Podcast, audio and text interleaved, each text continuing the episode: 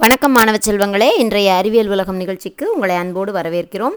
இன்றைய அறிவியல் உலகம் நிகழ்ச்சியை உங்களுக்கு வழங்குபவர் திருமதி பா. ஹேமலதா இடைநிலை உதவி ஆசிரியை கலைமகள் அரசு உதவி பெறும் தொடக்கப்பள்ளி வடமதுரை வடமதுரை ஒன்றியம் திண்டுக்கல் மாவட்டம்.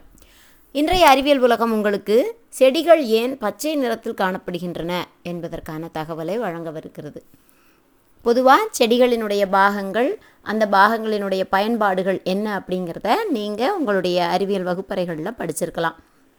செடியினுடைய வேர் பகுதியானது நிலப்பரப்பிலிருந்து த நீரை சத்துக்களை உறிஞ்சி தாவரத்திற்கு கொடுக்கிறது. தண்டு பகுதியானது அவ்வாறு பெறப்பட்ட நீரை சத்து பொருட்களை தாவரத்தின் மற்ற பாகங்களுக்கு எடுத்து செல்கிறது.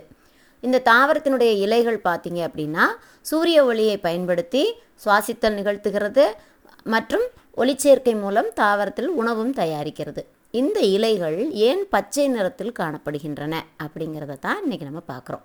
இந்த பச்சை நிறமான இலைகள் குளோரோஃபில் என்று அழைக்கப்படக்கூடிய ஒரு வகையான நிறமிகளை பெற்றிருக்கின்றன. அந்த குளோரோஃபில் நிறமிகள் தான் இந்த தாவரத்திற்கு பச்சை நிறத்தை வழங்குகிறதாம். பொதுவாகவே சூரிய ஒளியில் அதிகப்படியாக இருக்கக்கூடிய நிறங்களான சிவப்பு நீலம் பச்சை. இந்த நிறங்களில் சிவப்பு நிறத்தையும் நீல நிறத்தையும் தாவரங்கள் உள்வாங்கி கொண்டு பச்சை நிறத்தை மட்டுமே பிரதிபலிக்கின்றதாம். அதுவும் இந்த தாவரத்தினுடைய இலைகள் பச்சையாக இருப்பதற்கு ஒரு காரணமாக சொல்லப்படுகிறது. அப்படி பச்சை நிறம் அல்லாமல் வேறு நிறத்தை அது பிரதிபலிப்பதாக இருந்தால் அந்த தாவரத்தினுடைய இலைகள் வேறு நிறமாக இருந்திருக்கக்கூடும் என்று அறிவியல் அறிஞர்கள் கூறுகிறார்கள். மீண்டும் அடுத்த அறிவியல் உலகம் நிகழ்ச்சியில் சந்திப்போம். நன்றி.